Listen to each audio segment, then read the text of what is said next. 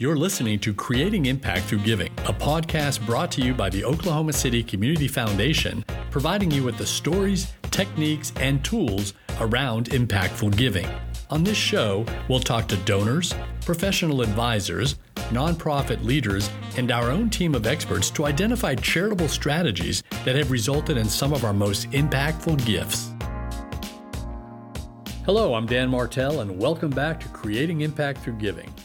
If you look around the Oklahoma City metro area today, you'll notice how beautiful some of our city and neighborhood parks are. Look how the medians along some of our streets look and how great so many of our public spaces look.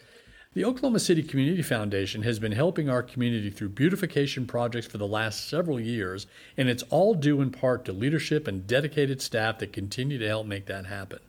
It really took off back in the early 90s when a local school teacher named Margaret Annis Boies passed away and left $1.5 million to the community foundation. Ms. Boies wanted to create an endowment to fund projects that would beautify and care for public parks and medians throughout Oklahoma City. The Community Foundation has honored her final wishes ever since. In this episode, we'll talk to Lance Gross, who is the Oklahoma City Community Foundation Parks and Wellness Programs Manager. Also on today's podcast, we're happy to have Scott Copeland. Scott is the Natural Resources Manager with OKC Parks Natural Resources Division. Well, let's jump to it. I want to welcome Lance Gross back to Creating Impact Through Giving. Lance, welcome. Great to be here. So Lance, you've been with the Oklahoma City Community Foundation for several months now, and today we are talking about the importance and the impact that beautification can have on our city. And the OCCF has certainly done its part by awarding grants to all kinds of park and public space projects, correct? That is correct, yes. Can you tell us a little bit about the process, Lance? How does one apply for a grant from the Community Foundation if they have a project that would help their own neighborhood park or some other type of beautification project? Sure. Oklahoma City Community Foundation has grant applications that people can submit for beautification projects within neighborhoods. And it's a very simple process. They can go to the website and download the information sheet that talks about the process and how to work through it. But essentially the first thing that they need to do is just give us a call to kind of talk through and see what type of project they want to do, because we like to vet the projects before they actually, submit the application. Okay, that makes sense. So save some time on their end too as well, just in case, yeah. Exactly, because they may have an idea for something that may not qualify for what we provide funding for. Tell us about the role you play in this particular process. Sure. Or what I basically do is, talk with the individuals who are interested in submitting an application, just kind of find out exactly what they want to do. And we try to guide them into a certain direction so that it meets our qualifications. And for the most part, they do go along with what we're wanting or requesting them to do. And once they do that, we'll provide them with a link to submit everything online, which is a very simple process. But what I do for the Community Foundation is, manage and make sure that these things run smoothly. Okay. Are there specific times throughout the year when people can apply for park grants through the Community Foundation? Yes. We have a grant cycle twice a year. The first one is right at the beginning of the year, around middle of January, and then the second one comes around in the middle of July. So, and it works out pretty good for the, tree planting because, there's a certain time of year between usually about Thanksgiving until early spring that we really want them to plant trees at that time. So, we try to set that schedule up so that it works out good. Excellent. What are some of the other projects that are kind of in the works right now that the foundation has helped fund? There's been a really good one that came about. It's for the Friends of Choctaw Park. They completed a Monarch Way station, which is essentially a butterfly garden. One individual's putting all this together, and it's just turned out just great. And the second one that was really interesting here in Central Oklahoma was a story walk project at a local library, the city of Bethany. It's associated with a park that's right adjacent to it, but essentially what they've done is taken a book apart and put it at different locations within the trail that circles the park. So people can walk, get a little exercise, but also read a book as they go. So it's a great, great project. And I think it's really the first one here in Central Oklahoma. So Who does determine which applications are chosen over others? Because I know you guys receive a lot of applications. Does this depend on the type of project that one wants to accomplish? How do you all decide? Yeah, that's a great question. It is dependent upon the type of project that we're looking for, and if it meets all the grant requirements as well. We have a committee, internal and also external, that'll go through these projects. They're all evaluated based upon a point system that we use to grade these things. So it's not basically we like this one and we don't like that one. It's we do have some numbers associated with it. One of the larger endeavors recently was a project called Relief. How did that come about, and tell me how people benefited? Sure.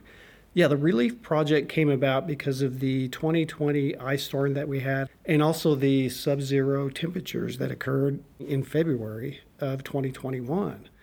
The combination of those two really had a real negative impact on the trees here in Oklahoma. What we've done is develop a process where people can actually replant trees that they had lost. Not necessarily on private property, but within neighborhood associations, within the common areas. So if a neighborhood came to us and said, okay, we've lost 10 trees here in this location, we would fund them to plant the trees. All right. Well, that sounds like it was another hugely successful endeavor that the Community Foundation undertook and implemented and made a lot of people happy. I guess they got some of their trees back, which is great. Exactly. And I think there was probably about 400 trees that were planted. Excellent. Now, in addition to parks and neighborhoods, what are some of the other types of organizations that are eligible to apply for these kind of grants? We work with local parks departments to replace trees that were damaged. We've worked with the Myriad Gardens to replace trees that were damaged as well. Other nonprofit organizations as well, or foundations, can also apply. Okay. So final question I want to ask you, what does the future look like for Oklahoma City parks and neighborhood parks? Yeah, that's a great question. You think about this, I've been involved in municipal government for the past 30 years and seen a real disinvestment, probably the first 20 years. But over the past, say, 10, maybe 15 years, the city of Oklahoma City has really started to put more into their capital improvement projects, building new parks, upgrading things. The deferred maintenance that has gone on for so long has really turned around. They've included projects within bond issue projects, within, the MAPS projects.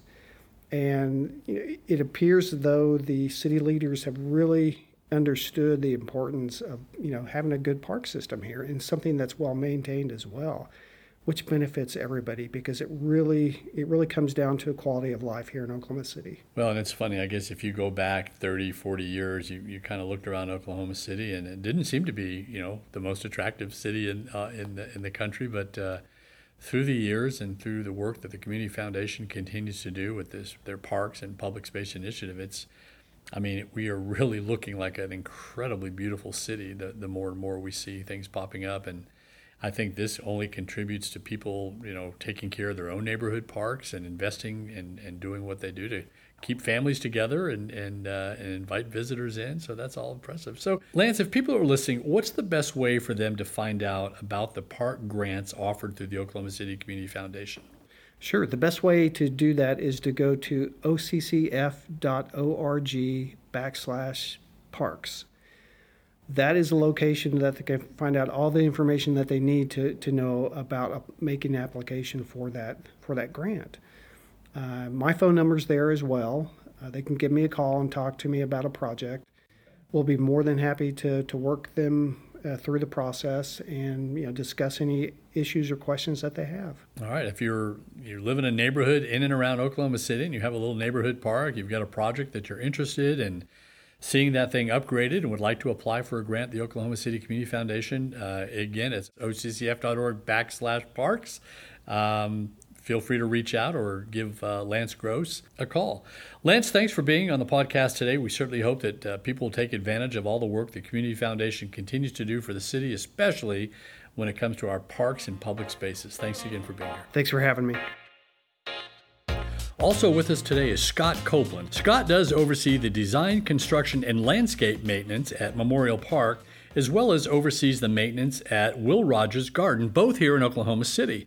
Welcome to our podcast today, Scott. Thanks for being here. Hey, thanks for inviting me. I appreciate it. So tell us a little bit about your job. What do you do, Scott? So I've actually worked for the Oklahoma City Parks Department for almost 20 years now. I started back in 1995. I worked there for about 14 years. I'm on the park planner, so my background is landscape architecture. And then about 14 years into it, it was time for a change, and I actually went to the maps department and worked on maps projects for like Maps for Kids. And then when Maps 3 came around, actually Scissortail Park was my project that I was working on, and then all of the multi-use trails were projects that I worked on too. So it was a lot of fun, a lot of experience, got to meet a lot of cool people, do a lot of cool stuff. And then during the process of doing the park, I got to meet the new parks director and then the lady who's now the parks director, who was in my position at the time. She was a natural resource manager. She became the assistant director. And one day I went down and I told her I wanted her job since she left to become the assistant director. So here I am now. And it's been a great, I feel very fortunate to have the job I have. It's a great job. It's fun. It's never the same on any day. It's awesome. So as a natural resource manager, I oversee the fish hatchery. We're the only city in the state, maybe in the region or country, I've been told, that actually has a fish hatchery.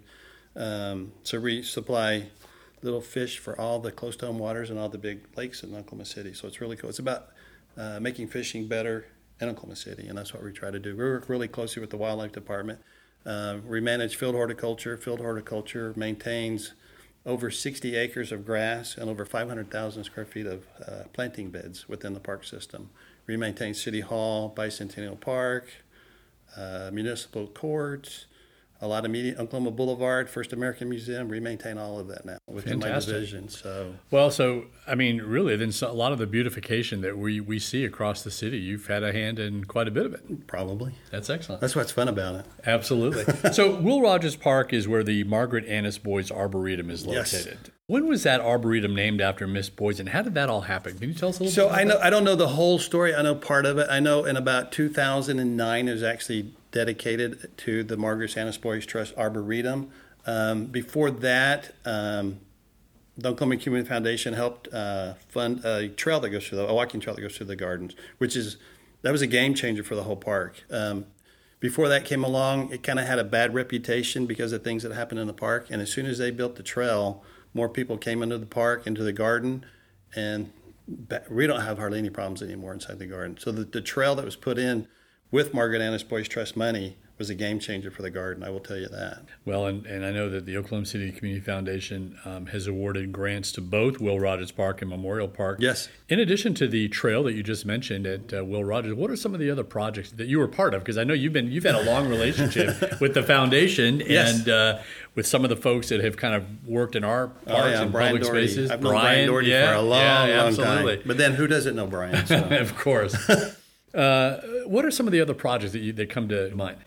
When I first took over this job, we actually did some entrance markers that we worked with Brian on, and we put these giant boulders with a bronze plaque on them to tell a little bit about the Margaret Annis Boies Trust and the trail and all that. So that was one. There's tree planting projects that have gone on, and then more recently we've added what we call the Memory Garden inside Will Rogers Garden. And it was our first big project that the Friends of Will Rogers worked with the Community Foundation on. And we're close to completing that. It's an over $100,000 project. It's an awesome little project. In fact, we're finishing up the little fountain in the garden right now that's going to be really cool. So I encourage everybody to come out and see it. So that was the last big thing that we worked on with the Community Foundation. And we're looking at other things down the road too. We're looking at expanding. We're actually working on a master plan for the entire garden right now that we want to work real closely with the foundation. That is fantastic. Brian just retired. I think his last week with us was just a couple of weeks ago, and with Lance Gross taking over, I know that Lance has got all kinds of things coming Lance up. Lance is awesome. And you guys are going to have a good relationship, I'm sure, with whatever we end up funding. Yep. The large water fountain located at Memorial Park was was non-functioning for what seemed to be decades. It's now working. Do you know anything about that project? I know a lot about the project. Okay, well, tell us about it. The fountain is, I think, it's close to 90 years old to my recollection. Right. It was right before I came back to the Parks Department, the park planners did a design in the garden, and they redid all the area around it. They had planting beds. They had a little DG area that's around the fountain. And the DG has been become a nightmare in a way, because what happens, people throw the gravel into the fountain, and then it gets into the pump, and then the pump stops. So it's always a series of it's working, then it's not working, then it's working, it's not working. And then the fountain itself is so old that it had developed some big cracks in it and stuff. And that's the last thing that was huge help from the Community Foundation. They paid for a restoration of the fountain itself, and it's beautiful. They filled the cracks. It works. We've done work on the pump itself, so it has a new pump in it now, so it should be running for a long time. One of the things I would like to do in the future is actually get rid of the DG and put it in a solid paving, so then you don't have any problems with any of this stuff going in it. And we're also looking at doing irrigation to the beds. The beds never had irrigation. One of the big things that I believe in, every planting bed that we have should have irrigation. The goal down the road is to use less water, but to get things established, it's the best and easiest way to do things. So we're looking at doing that throughout the park system on things that we work on. Well, I can tell you that just driving down Western Avenue in Oklahoma City and looking over and seeing that beautiful fountain functioning. Oh, it's awesome. It's incredible. Oh, I agree. And I'm sure it's drawing a lot of new people to the park. Oh, I guarantee you. Drove by and for many years and said, well, what's the point? But now that's the well, and the other thing at Memorial Park, too, though, is there's a parking lot on the north side of the park, and we did get a little money from the Community Foundation. I don't know, I can't remember the exact amount, but we put in a rain garden for the parking lot. And that's a great project, too. We're going to be landscaping it pretty soon, so we'll be able to make that look better, too. So it's getting everything's getting better. So you all maintain softscape and hardscape at Will Rogers Park. What does that entail? I'm not sure our listeners really know what the difference between a softscape and a hardscape is. Tell us what that is. It's easy. Hardscape is more like your concrete paving, concrete pavers, anything that's hard that you walk on or, like that. Softscape is your landscape beds, basically. So it's really simple. Okay. Well, now everybody out there that's listening, you know the difference between softscape and hardscape. What types of improvements do you all do at the Margaret Annis Boies Arboretum? So we now irrigate it, because we finally this past year actually put in a sprinkler system for the very first time in the entire garden. So we spent a lot of money, so we now get to irrigate everything, which is a game changer. So we're looking at doing more understory plantings, more bed plantings. We did the wind harp. That was a Community Foundation project too, which is awesome. So we mow, we irrigate, plant trees. Scott, you mentioned just a few minutes ago that there was a time that Will Rogers Park seemed to be in decay. That was sort of unsafe, and a lot of people weren't going to the park. Was it the trails that was the turnaround for that park? I think so. It just seemed to change. It got more people in the park. That's the one thing. If you know things about the park systems in general, the more people that visit a park, the less problems you have with vandalism and other stuff. So we encourage everybody to get out and go to their park, and the thing that's really cool about it too is that parks are for everybody up until 11 o'clock at night, then they close. Well, Scott, thanks for being with us today. I appreciate it. I know you guys continue to do wonderful things to keep both Memorial Park, Will Rogers Park looking beautiful, as well as some of the other parks all over our city. We continue to attract families and visitors for their unique offerings, and you and your team have done a great job keeping that Margaret Annis Boies legacy alive. We do appreciate that. And it all started with an endowment she created, and today the foundation continues to foster her wishes with the help of folks like you. Thanks for being here, Scott. We do appreciate you having you on. You're welcome. Thanks for having me. Appreciate it. Well, that wraps us up today. We hope you learned a little bit about beautification and what it means to our city and for our neighborhood parks. Anybody can leave an impact in their community. The Oklahoma City Community Foundation took the idea of a retired school teacher named Margaret Annis Boies and continued to fulfill her wishes every day into perpetuity by awarding grants to a variety of parks and public spaces all across the metro area. Join us again next month when we'll have a special podcast for all of you, as I interview the brand new president and CEO of the Oklahoma City Community Foundation, Tricia Finnegan. As you know, Nancy Anthony served as our president here at the Community Foundation for 37 years, and we now look to a future with a new leader. We will talk to Tricia about her vision for the Community Foundation and the future impact it will have on the OKC community. We look forward to having her on board and on this podcast. I want to thank Lance Gross and Scott Copeland for being with us today. We look forward to having you back with us next month. Until then, I'm Dan Martell. Thanks for listening to Creating Impact Through Giving. Have a fantastic week. Creating Impact Through Giving is brought to you by the Oklahoma City Community Foundation, a nonprofit that works with donors to create charitable funds that benefit our community both now and in the future. For all episodes and more information, visit occf.org/impact. Thanks for listening today, and I'd like to leave you with this. Everybody wants to create some kind of impact in your community. What would you like to do?